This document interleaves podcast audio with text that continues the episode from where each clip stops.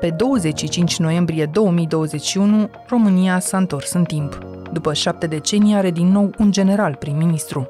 Rog să-mi permite să-l invit la tribuna Parlamentului pe domnul Nicolae Ionel Ciucă pentru a prezenta programul și lista guvernului. Pe Nicolae Ciucă îl știm de acum. E la a doua desemnare, căci în ciuda anomaliei de a avea un general șef de guvern pe timp de pace, indignarea societății n-a fost atât de mare cât să-i schimbe președintelui opțiunea. Dar în spatele generalului se aliniază în acest guvern politicieni care au stârnit și nu de mult valuri imense de indignare. În stradă. Am venit ca și mile de români ca să-mi arăt indignarea. O gașcă de oameni politici vrea să slăbească statul de drept. Acum și ei au depus jurământul. Jur să respect Constituția și legile țării, să apăr democrația, drepturile și libertățile fundamentale ale cetățenilor. Așa să-mi ajute Dumnezeu. Vă felicit! Criza politică s-a terminat.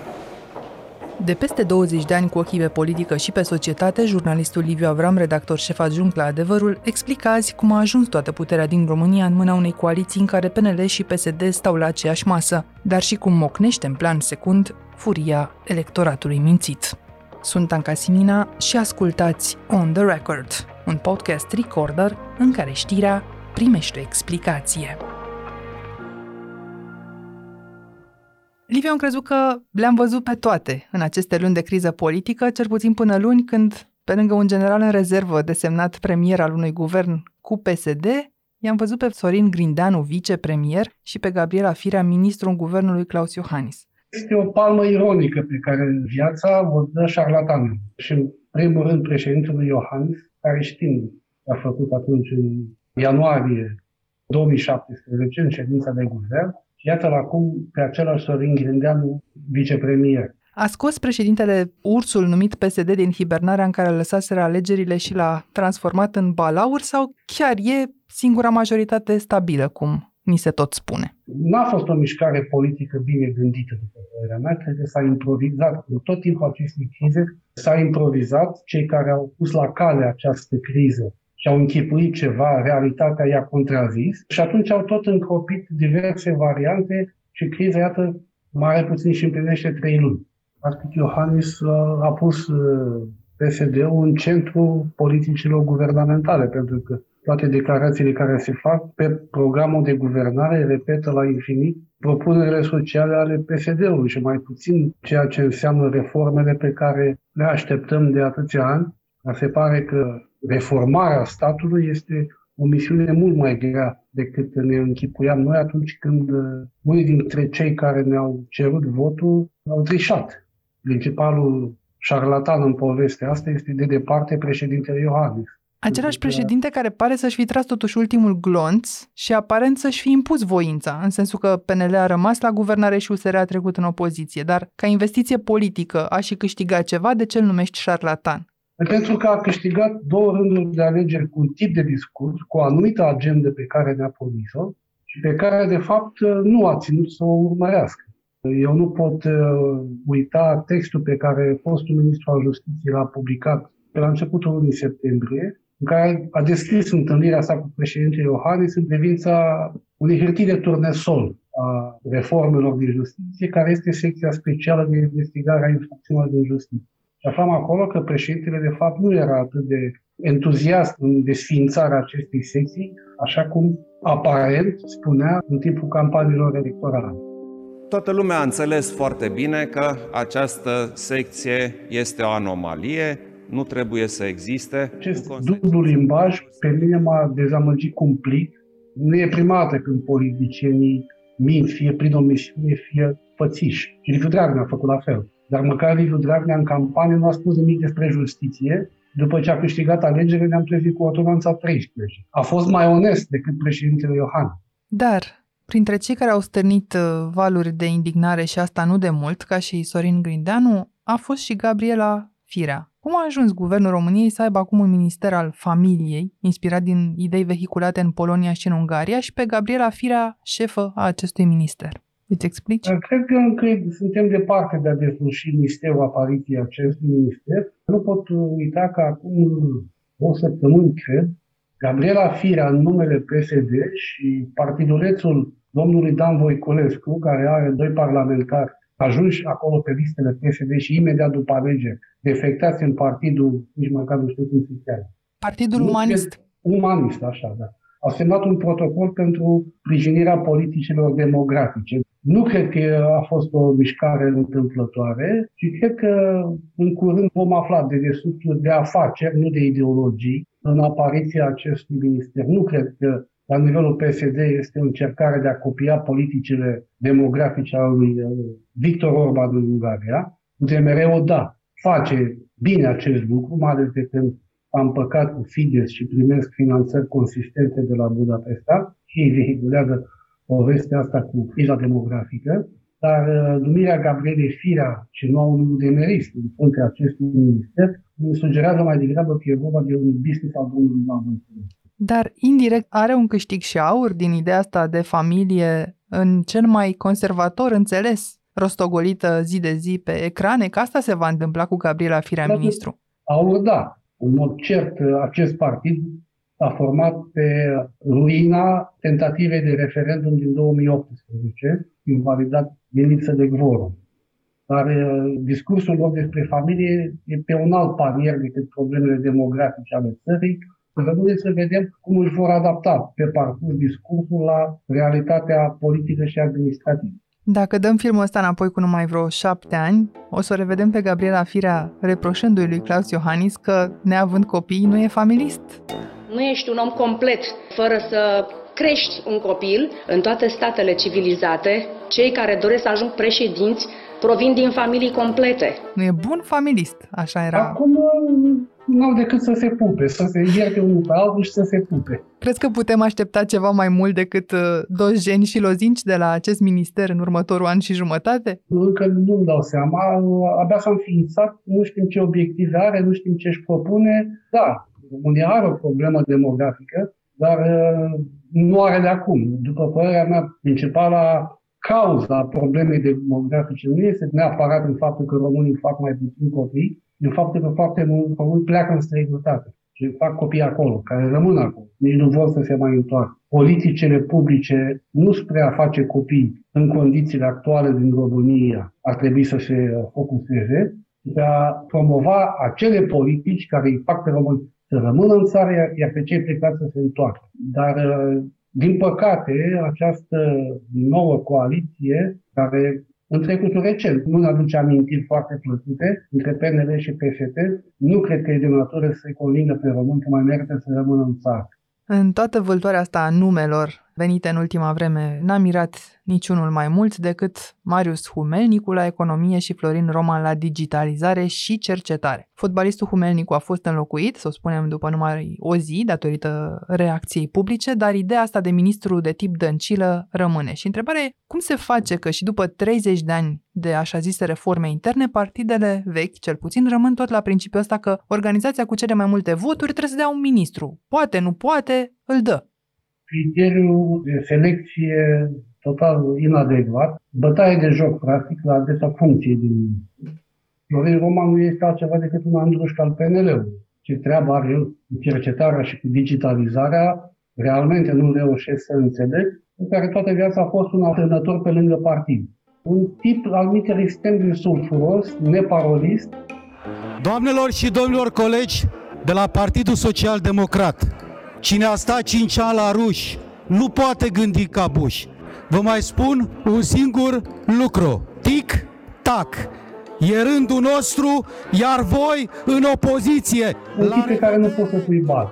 Nu știu ce va face, rămâne să vedem, dar nu-l văd capabil să poartă o pălărie atât de mare. El e bun la jocuri de culișe, la intrigi în Parlament. Spectacol! Să ne amintim greva foamei pentru o statuie la Alba Iulia. Este un politician din seria lungă de politicieni superficial, semi-docți, poate și semi-analfabeți, de care ne-am săturat în ultimii treizeci de ani și este o mare greșeală a P N L-ului, măcar P S D-iștii au depanat cumva povestea cu Humelnicu și au numit un tip care, mă rog, pare mai serios, pare că știe ce face și ce vorbește. Între vreme a ajuns director fie și de resurse umane a o companie precum Damen Mangan. Îl cheamă Florin Spătaru și vom vedea în perioada următoare și ce demonstrează. Ca să rămânem tot la liberali, mă uitam că și la fonduri europene, deci la manșa acestui P N R R despre care zice Nicolae Ciucă faptul că ar fi axul guvernării, ajunge un om care n-a demonstrat nimic la finanțe, și anume Dan Vîlceanu. Ne putem explica și asta?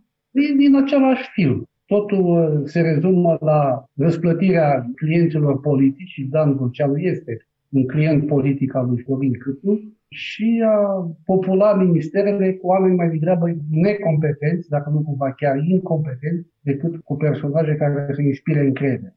Apropo de inspirat încredere, o să-ți spun o poveste foarte drăguță, nu știu dacă ai avut timp să te uiți. Adrian Câciu de la Finanțe are un blog și o să citesc acum cum se prezintă lumii domnul ministru pe blogul domniei sale. Zice așa: ce tare! Aici ar trebui să vă spun cine sunt eu. Mulți dintre voi mă cunosc, ceilalți mă vor cunoaște mai mult prin prisma postărilor de pe acest blog, astfel că o prezentare civilă o voi face foarte succint în continuare. Și m-am întrebat cum adică o prezentare civilă și mai degrabă m-am întrebat de unde au apărut acești oameni. Acum, domnul Câciu, înțelegem că a apărut din rândul prietenilor lui Eugen Teodorovici, fostul ministru de Finanțe, dar chiar și așa. Da, ambele partide excelează la în minister acest tip de personaje. Înțeleg că acest tip are și niște idei foarte bizare de autarhie economică. Mi-e teamă că el va rămâne mulți ani ministru de Finanțe, dar rămâne să vedem ce va face.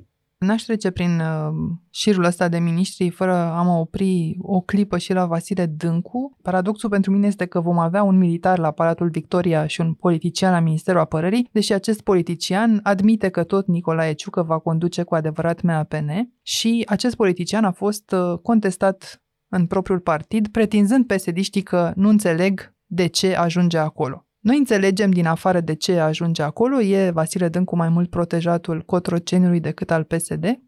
Nu m-ar mira. Pare așa un supraviețuitor de profesie. Să ne amintim că guvernul Cioloș a fost singurul membru de partid dintr-un cabinet tehnocrat. A avut acolo o sarcină foarte importantă să țină frâna de mână. A avut un rol nefast și, din păcate, prețul a plătit Dacian Cioloș, că i s-a spus guvernul zero. Deci cel care a rânat ambițiile acelui guvern a fost, de fapt, Vasile Dâncu. Astea fiind spuse, putem să înțelegem a cui e mai degrabă acest guvern? Al P N L, al P S D sau al lui Klaus Iohannis? E al lui Iohannis, clar este al lui Iohannis.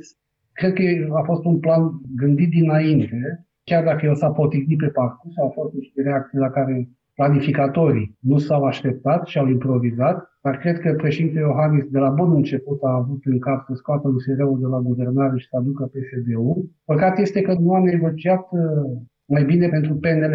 I-a lăsat să se bată ei cu P S D-ul. Liberalii, nu știu de ce, au negociat cu gândul că guvernul se va face la fel ca acum un an în jurul Partidului Național Liberal. Dacă acum un an avea noi, mă, să ai o asemenea ambiție, pentru că acum un an nimeni nu vrea să facă alianță cu P S D-ul și uh, era logica liberalii să se pretinde că sunt uh, partidul senior, dar din momentul în care liberalii înșiși, în frunte cu președintele Iohannis, au invitat P S D-ul la guvernare, nu văd ce motive aveau ei să spere că se mai poate face un guvern în care forța dominantă să fie P N L. Atunci liberalii sunt partidul junior în această guvernare, deși au ei primul ministru care nici măcar nu prea e al lor, e mai degrabă al președintelui Iohannis. Ei nici acum nu știu de ce a fost nevoie de această mișcare. Au mers orbește pe mâna președintelui și președintele a spus: aveți încredere în mine. Dar fără să le dea măcar o minimă justificare de ce era nevoie de a se recurge la această formulă. Nu-i invidie deloc. Ei au după aia de mers acasă, în filiale, să se întâlnească și cu membrii de partid și cu alegătorii simpli, care nu sunt neapărat membri de partid. Va fi foarte greu să poată justifica această mișcare, câtă vreme nu au primit nicio explicație logică, o minimă explicație logică din partea președintelui Iohannis. Dar se pot întoarce, dacă vor, pentru o explicație la vorbele lui Vasile Dâncu din vară. Vasile Dâncu, care din neant spunea de ce nu o alianță P N L-P S D. Excludeți o guvernare cu P N L-ul până în două mii douăzeci și patru? Nu excludem o guvernare cu P N L-ul până în două mii douăzeci și patru, dar nu în condițiile în care le avem acum, să spunem, tractați de către locomotiva Câțu. Părea atunci ceva de neînțeles. Iată, la câteva luni distanță, suntem exact în această situație. Nu mai ținem minte această declarație, dar e un semn că planul a fost conceput mai din timp și nu a fost o, o mișcare pripită de ultim moment și nici măcar nu pot să spui că nu aveau altă soluție. Pentru că ceea ce le-a cerut U S R-ul ca să refacă coaliția întâmplat. Cîțu nu mai e premier. Iată, de martorii nașterii unui balaur cu mai multe capete, care va controla nu doar guvernul și parlamentul, controlează acum S R I-ul, controlează F C I E, controlează Curtea de Conturi, Curtea Constituțională, că noi zilele astea ne gândim da. doar la prefecți și la agenții, dar nu-i doar asta. Spuneam la un moment dat că președintele Iohannis, după ce va acumula toată puterea posibilă într-un stat, va constata că mai are doar o săptămână de mandat, din care două zile sunt weekend și weekendul se respectă. Deci s-ar putea să ne trezim la un moment dat în situația în care i-am dat sau și-a luat toată puterea pe care un om poate să o ia în statul român și la finalul zilei să constatăm că nu mai are ce să facă cu această putere. Mai sunt trei ani, iată, opoziția n-a rămas nici măcar cu Senatul, la vârful căruia i s-a făcut deja loc lui Florin Cîțu. Din ce vezi, mai există opoziție în România? Există două opoziții, una a U S R-ului și una a AUR-ului și a treia, cea lui Ludovic Orban. Să vedem unde se va plasa domnul Orban, pentru că are și dânsul de tigări de un conservator în cap și uh, se pretinde și un reformist precum cei de la U S R. Dar... Uh, Câtă vreme a fost premier, a făcut destul de compromisuri, nu atât cu P S D-ul, cât cu P S D-iști. E departe de a fi îngerul care se pretinde. Așa ca un fel de a râde în nas al arhivelor de sunet, învestirea acestui guvern P N L, U S R, U D M R are loc la exact doi ani de la recâștigarea celui de-al doilea mandat de către Klaus Iohannis și la un an de la următorul discurs. Partidul Social-Democrat este principalul vinovat pentru acest dezastru și acest lucru trebuie afirmat clar, pentru că miza este una uriașă. Destinul României de mâine. Țara noastră a fost puternic afectată ani la rând de corupția și incompetența guvernelor P S D, care au blocat dezvoltarea și au direcționat fondurile publice către clientela de partid. P S D a demonstrat că nu este capabil să se schimbe. Rămâne aceeași formațiune retrogradă a baronilor roșii, tributară unui mod de a face politică pe care cetățenii nu-l mai tolerează și nu și-l mai doresc. Și ziceam, șarlatan, ne-a păcălit. Ne-a păcălit pe toți într-un mare fel, pentru că acum exact asta a vrut și a obținut. O alianță dintre Partidul Domniei sale și P S D. Să vedem ce reforme va mai apuca să facă. Șapte ani de mandat, mare lucru n-a făcut. Îi putem găsi o scuză că o bună parte a fost uh, guvern P S D, dar uh, de doi ani de zile are totuși guvern liberal și uh, de reforme nu mai vorbește nimeni, sau aproape nimeni. Da, aș fi alăturat acestor fraze cu drag un fragment din discursurile reformatoare ale prezentului, dar astăzi președintele nostru tace. Întrebarea nu însă atât ce gândește el azi, ci ce rol va avea în acest guvern. Este Klaus Iohannis șeful de facto al cabinetului Ciucă, așa cum a fost Traian Băsescu un supra-premier al guvernelor Boc? În orice caz, asta și-a dorit să ajungă. Dar nu știu dacă va fi posibil, pentru că între agenda sa și agenda P S D-ului sunt totuși diferențe majore în ceea ce privește politicile economice și sociale și estimarea mea este că acest guvern nu va rezista foarte mult, tocmai pentru că vor ajunge în momentul în care diferențele vor fi ireconciliabile. Nu sper de la această mare alianță, de la această majoritate confortabilă pe care a urmărit-o președintele Iohannis, să avem o, în urma ei o însănătoșire a acestei țări, câtă vreme principalul factor de frânare a progresului țării a fost invitat la guvernare. Sau inclusiv în chestiuni presante, criza pandemică, de exemplu. Să o spunem pe șleau, în frunte cu Rafila, mărețul Rafila, în frunte cu senatorul străinul Cercel, P S D a sabotat cât a putut și uh, campania de combatere a pandemiei și campania de vaccinare. Cu vorbe în doi perși, cu aluzii, mai degrabă au băgat bețe în roate acestor campanii și lucrul se vede la treizeci ceva la sută vaccinați când cineva cu autoritate, cum sunt cei doi, îți face cu ochiul, noi zicem așa de formă, vaccinați va da stat, că nu-i chiar atât de presantă treaba, normal că lumea devine reticentă și se mai gândește dacă se vaccinează sau nu. De- și acum, iată, domnul Rafila, ministrul sănătății. Să vedem ce face. De remarcat că la audieri deocamdată domnul Rafila a spus că certificatul verde poate nu-i chiar așa o urgență, așa cum susține Nicolae Ciucă. O să fie o urgență când o fi și valul mai mare. Deocamdată încă putem să trăim și fără Bă, certificatul să, verde. Să conștientizeze că certificatul verde are în primul rând un rol preventiv. Nu îl introduci atunci când o să fie valul cinci la vârf. Nu vor rezista foarte mult împreună, ai spus, dar cât crezi că vor rezista? Nu pot să fac o asemenea apreciere. Încă sunt prea multe necunoscute. În primul rând, nu știm de ce s-a ajuns aici, de ce a fost nevoie de această alianță, când exista o alternativă. Ce butoaie cu pulbere stau să explodeze în noul guvern și cum văd partidele de la putere subiectele care au creat așteptări în societate, precum pensiile speciale sau secția specială pentru anchetarea magistraților, ne spune imediat tot jurnalistul Liviu Avram. Revenim! Aqua Carpatica din România, patria apelor minerale. Liviu, e așadar vremea reconcilierii partidelor, indiferent de ce opinie au alegătorii și indiferent de opțiunea electoratului în momentul alegerilor parlamentare, pe unii chiar electoratul i-a lăsat în afara Parlamentului, acum se reunesc, P N L se împacă cu P M P, P N L se împacă de asemenea cu P S D și P S D se împacă cu Pro-România. Suntem foarte, foarte aproape de a avea pe Marian Neacșu, un apropiat al lui Victor Ponta și încă membru al Pro-România, șef la Secretariatul General al Guvernului. Putem explica ce unește, de fapt, aceste partide vechi astăzi? Nu cred că e vorba de partide, cred că e vorba de salvarea unor oameni. Și Neacșu și Ponta au rămas fără colegi, cum spunea Caragiale, și acum își caută soluții individuale.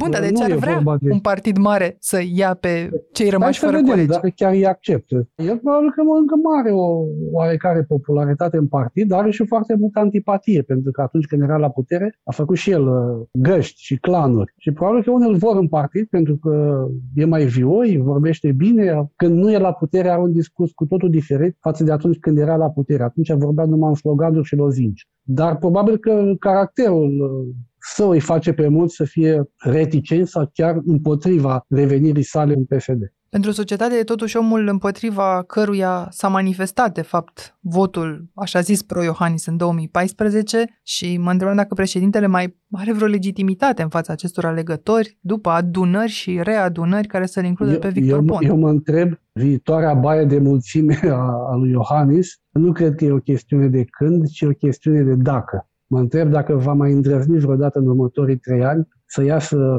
liber, ca până acum, într-o mulțime de oameni. Eu cred că nu. Vine întâi decembrie. Sunt, Putem să vedem... Sunt foarte curios să văd cum va fi aranjamentul floral și uman la întâi decembrie, dar cred că se va asigura să aibă o distanță suficient de mare între el și mulțime. Dar dincolo de un premier, uite că avem și o premieră, ideea asta de rotație la guvernare trecută într-un protocol, rotație care ar urma să se producă, iată, la dată și la oră fixă. Nu, a, tot... asta a făcut parte din uh, arsenalul de oblojit uh, răni. Gargară.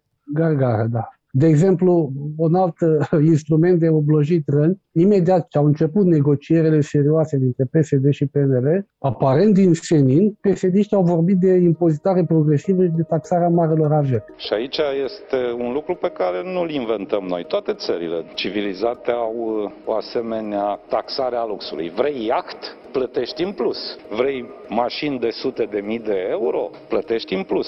Până atunci nu spuseseră nimic, de nu știu câți ani. Și au scos-o din joben așa, aparent fără niciun fel de motiv. S-a discutat la televiziuni, mulți ziariști au gonflat această poveste, ca după câteva zile P S D-ul să spună că renunță la aceste două inițiative și liberalii să-și adjudice asta ca o mare victorie a lor, că i-au convins pe P S D să renunțe. Nu, ei nici n-aveau de gând să o implementeze, dar le-au oferit aliaților liberali un vehicol prin care ei să demonstreze că rămân liberali și că guvernul acesta va fi în continuare liberal, pentru că P S D-ul a renunțat la două inițiative pe care oricum nu avea de gând să le implementeze prea curând. Sunt jocuri de artificii, jocuri de imagine, de P R, dar care mai greu pot înșela niște observatori avizați și învățați cu năravurile politicienilor. Dar pentru că tu ești un cititor nu doar de ficțiune, ci și de Constituție și de decizii ale Curții Constituționale, te-aș întreba și constituțional, poate jocul ăsta, soluția asta creativă a rotativei să aibă cel mai mic sens în absența unor alegeri? Nu,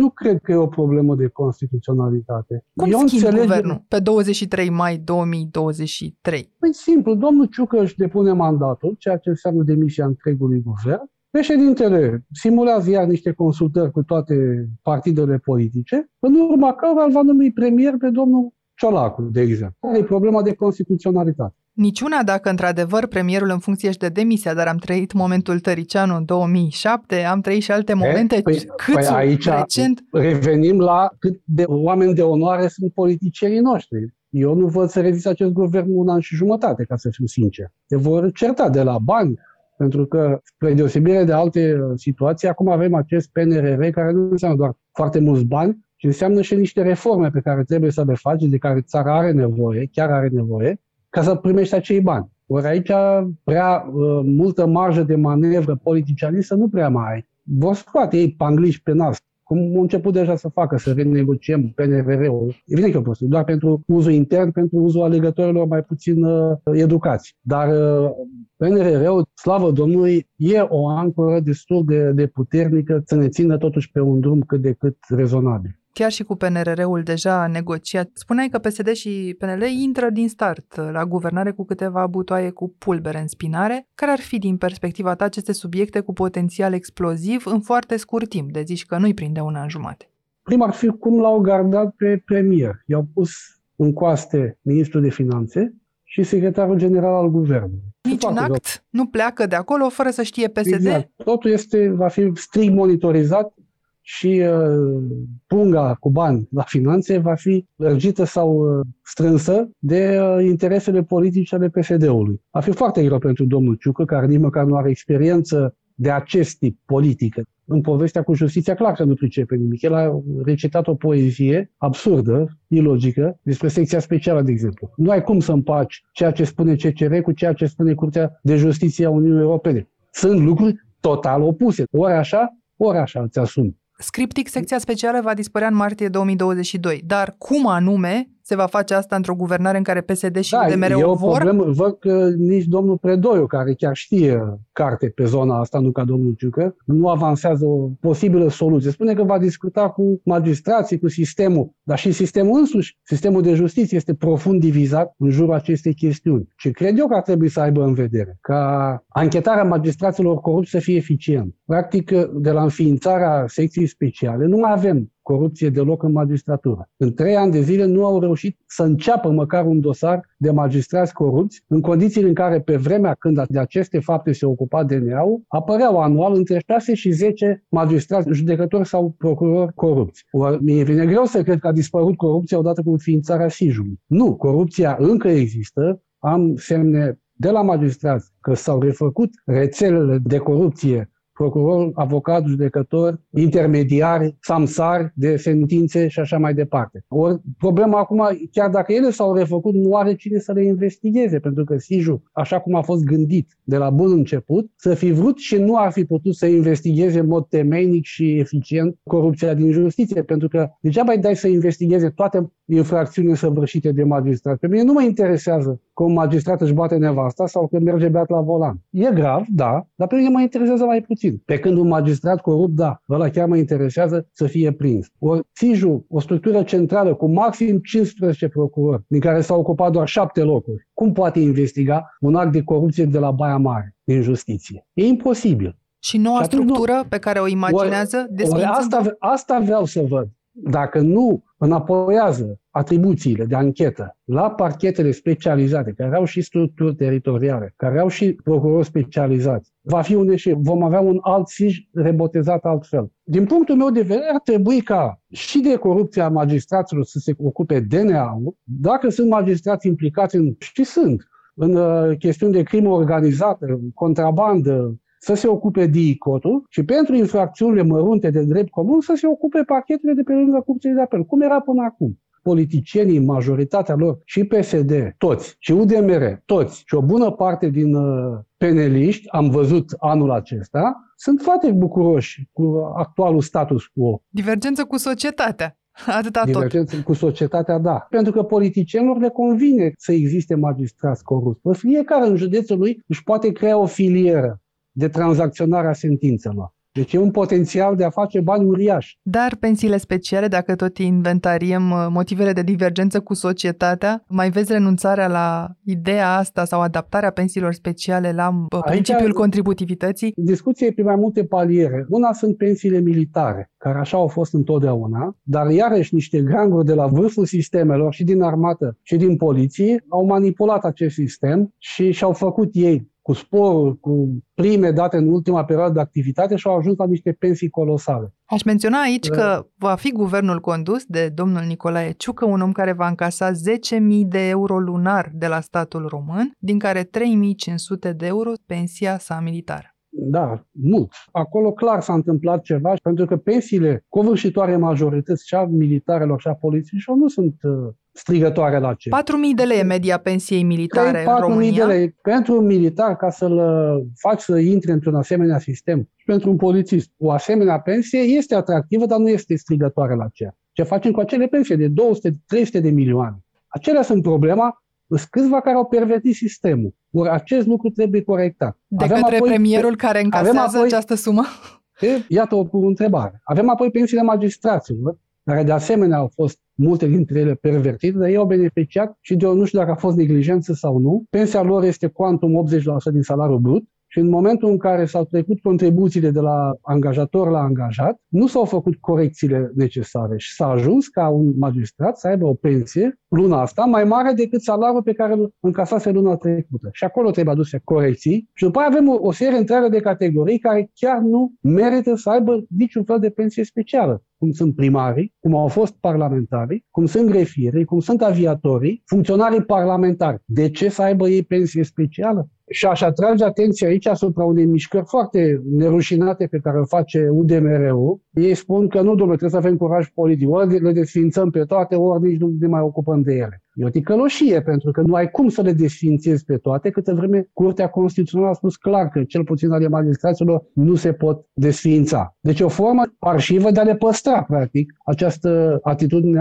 a U D M R-ului. Acest totul sau nimic. Exact. Știind foarte bine că nu poți să le desfințezi pe toate. Va fi interesant pentru că o primă decizie pe care o au de luat în noua coaliție e tocmai asta. Plătim sau nu la anul pensiile primarilor? Până acum au existat doar ca titulatură, n-au fost în plată. Acum, pe bugetul anului două mii douăzeci și doi, vom ști dacă se plătesc sau nu. Da, iată, a, asta, asta este un prim test asupra bunei credințe a acestei guvernări. Iată că răsuflăm ușurați că avem guvern, dar poate prea devreme că problemele deja încep. Toată lumea țipă de bucurie, promite ce guvernă, ce fel de guvernă, ce intenționează să facă, nu simplu fapt că avem guvern. Suntem cumva datori să ne întrebăm și cui datorăm privilegiul de a fi contemporani ai acestui guvern, așadar cine a împins jocul și implicit criza până aici? Te-ai gândit la P N L sau la Florin Cîțu? Florin Cîțu și-a făcut și el jocul lui un pic, dar nu. Principalul vector al apariției acestei crize e clar președintele Klaus Iohannis. Nu am nici cea mai mică îndoială și cred că puțini sunt cei care cred că a fost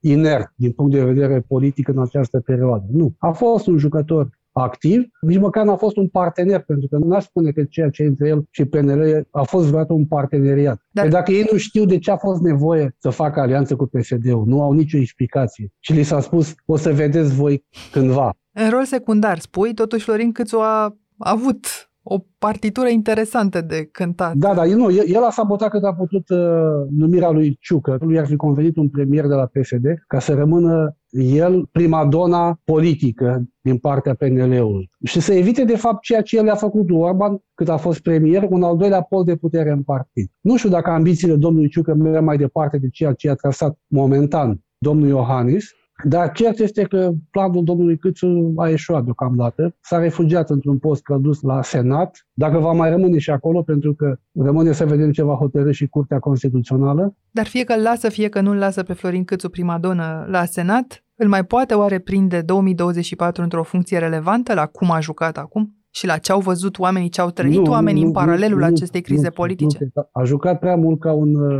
parior la curse de cai, prea mult ca un uh, jucător pe bursă, joacă la intimidare, cu mișcări bruște, ori în politică una este să fii ferm și să ții la principiile tale și alta este să joci brusc și haotic și nimeni să nu înțeleagă ce vrei să faci de fapt. Era preferabil invers, domnul Cîțu să țină la principiile abandonat și a jucat uh, prostește fiecare carte care i-a intrat în mână. Chiar dacă nu mai pare multă lume interesată în momentul ăsta de vreun bilanț, totuși se încheie povestea guvernului Câțu, e denotat și asta și ar trebui poate să ne întrebăm ce lasă în urmă acest guvern după unsprezece luni. Așadar, ce a făcut și ce a ratat, deși ar fi putut face în perioada asta guvernul Câțu, așa cum a fost el? Clar, principalul eșec este și principala problemă pe care am avut-o, pandemia. Au jucat-o foarte prost de la bun început, au sădit neîncrederea în sistem, începând de la prioritarii cu epoleți care le-au atribuit linii speciale și separate de vaccinare, până la clamarea că am învins pandemia și el și Iohannis, neluarea măsurilor necesare din timp pentru prevenirea valului patru și cinci, iată. Nu, aici a fost un, un eșec total. Deși trebuie să recunoaște din punct de vedere logistic, a făcut ce trebuia făcut, am avut vaccinuri la timp, în cantități îndestulătoare, cu normala penurie de la începutul anului, când nu existau vaccinuri pe plan mondial. Aici a, a jucat bine, dar la nivel de gestionare de pe o zi pe alta a pandemiei a fost catastrofal. Și rezultatele se văd. Deci dacă tragem linie sub un președinte căruia i-ai spus deja șarlatan, ne-am ales acum, după un an greu de pandemie și după o campanie de vaccinare destul de complicată, ne-am ales cu o alianță care sfidează dorințele oricărui electorat, și al P S D și al P N L în egală măsură. Nu, ales... la, la P S D nu cred că electoratul e atât de pretențios, nu, cred că va suferi electoral P S D-ul, în schimb P N R-ul, da. Ne-am ales cu siguranță cu un guvern gradat într-o țară degradată, pot să spun asta, cred, liniștită, și marcăm încă o dată anul și premierul. Cât de coerent crezi că ar putea fi guvernată o țară cu zece premieri în zece ani? Păi, rezultatele se văd. Simțim careva undeva o îmbunătățire, o ameliorare, dar dimpotrivă, o degradare și a calității vieții și a calității aerului din jurul nostru, și atmosferei din țară. Neîncredere, silă, dorința de a pleca. S-a accentuat această dorință de a pleca mult mai mult în ultimele luni, când am văzut că oameni pe care îi credeam reformatori, cum e Câțu, a intrat în P N L ca o speranță de reformare a partidului. Și un an de zile a făcut exact, a aplicat exact vechile năravuri proaste ale tuturor politicienilor care s-au perindat la putere în ultimii treizeci de ani. Și în plus, ce încredere poți să mai ai în cineva care azi spune că nu va face niciodată alianță cu rivalul, azi fiind sfârșit de septembrie și într-o lună votează această alianță în Parlament? Păi, cât încredere poți să ai? Șarlatan cu toții. Nu obosesc să folosesc acest cuvânt, pentru că chiar cred că asta au fost. Ne-au uh, înșelat într-un mare fel. N-am văzut un sondaj care să ne spună câți alegători ar mai merge duminică la vot dacă ar fi cazul, uitându-ne în jur însă... Asta este consecința cea mai gravă, că lumea nu va mai merge la vot, ceea ce este cumplit, pentru că vor merge doar cei activi de partid. Și e cumplit pentru că, practic, clasa politică se decuplează de restul societății și trăiește în lumea ei fără să știe ce se întâmplă jos. Și asta este moartea oricărei țări. Și în haosul pe care îl vedem azi și pe care îl descrii și într-o țară în care această neîncredere în instituții ajunge să echivaleze chiar cu moartea în unele cazuri, mai există cineva care să se pună totuși bine cu viitorul? Un politician care se așează acum cel mai bine la adăpost pentru anii care vin? Uh, nu, eu deocamdată nu, nu prea văd. E o speranță. În anii când era Dragnea mare și tare, speranța era președintele, dar nu a fost consecvent. A preferat tot timpul un, un joc dublu care a fost practic devoalat până în această toamnă. Deci acum, dacă te uiți în jur, nu mai vezi speranța unei alternative credibile pentru două mii douăzeci și patru, cel puțin nu azi. Nu. Și poate rezista o societate când nu vede înainte? Să vedem.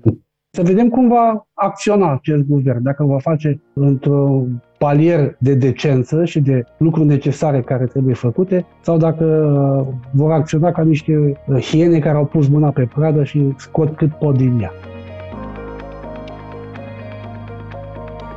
Ați ascultat On The Record, un podcast produs de Recorder și susținut de Banca Transilvania. Ne găsiți pe Apple Podcast, pe Spotify sau pe orice aplicație de podcast pe care o folosiți. De asemenea, ne puteți urmări pe canalul On The Record de pe YouTube. Ca să nu ratați niciun episod viitor, nu uitați să dați subscribe. Vă recomandăm să ascultați și podcastul B T Talks, disponibil pe bancatransilvania punct ro slash podcast. On The Record are ca editori pe Cristian Delcea și pe Mihai Voina. Eu sunt Anca Simina, ne reauzim vineri.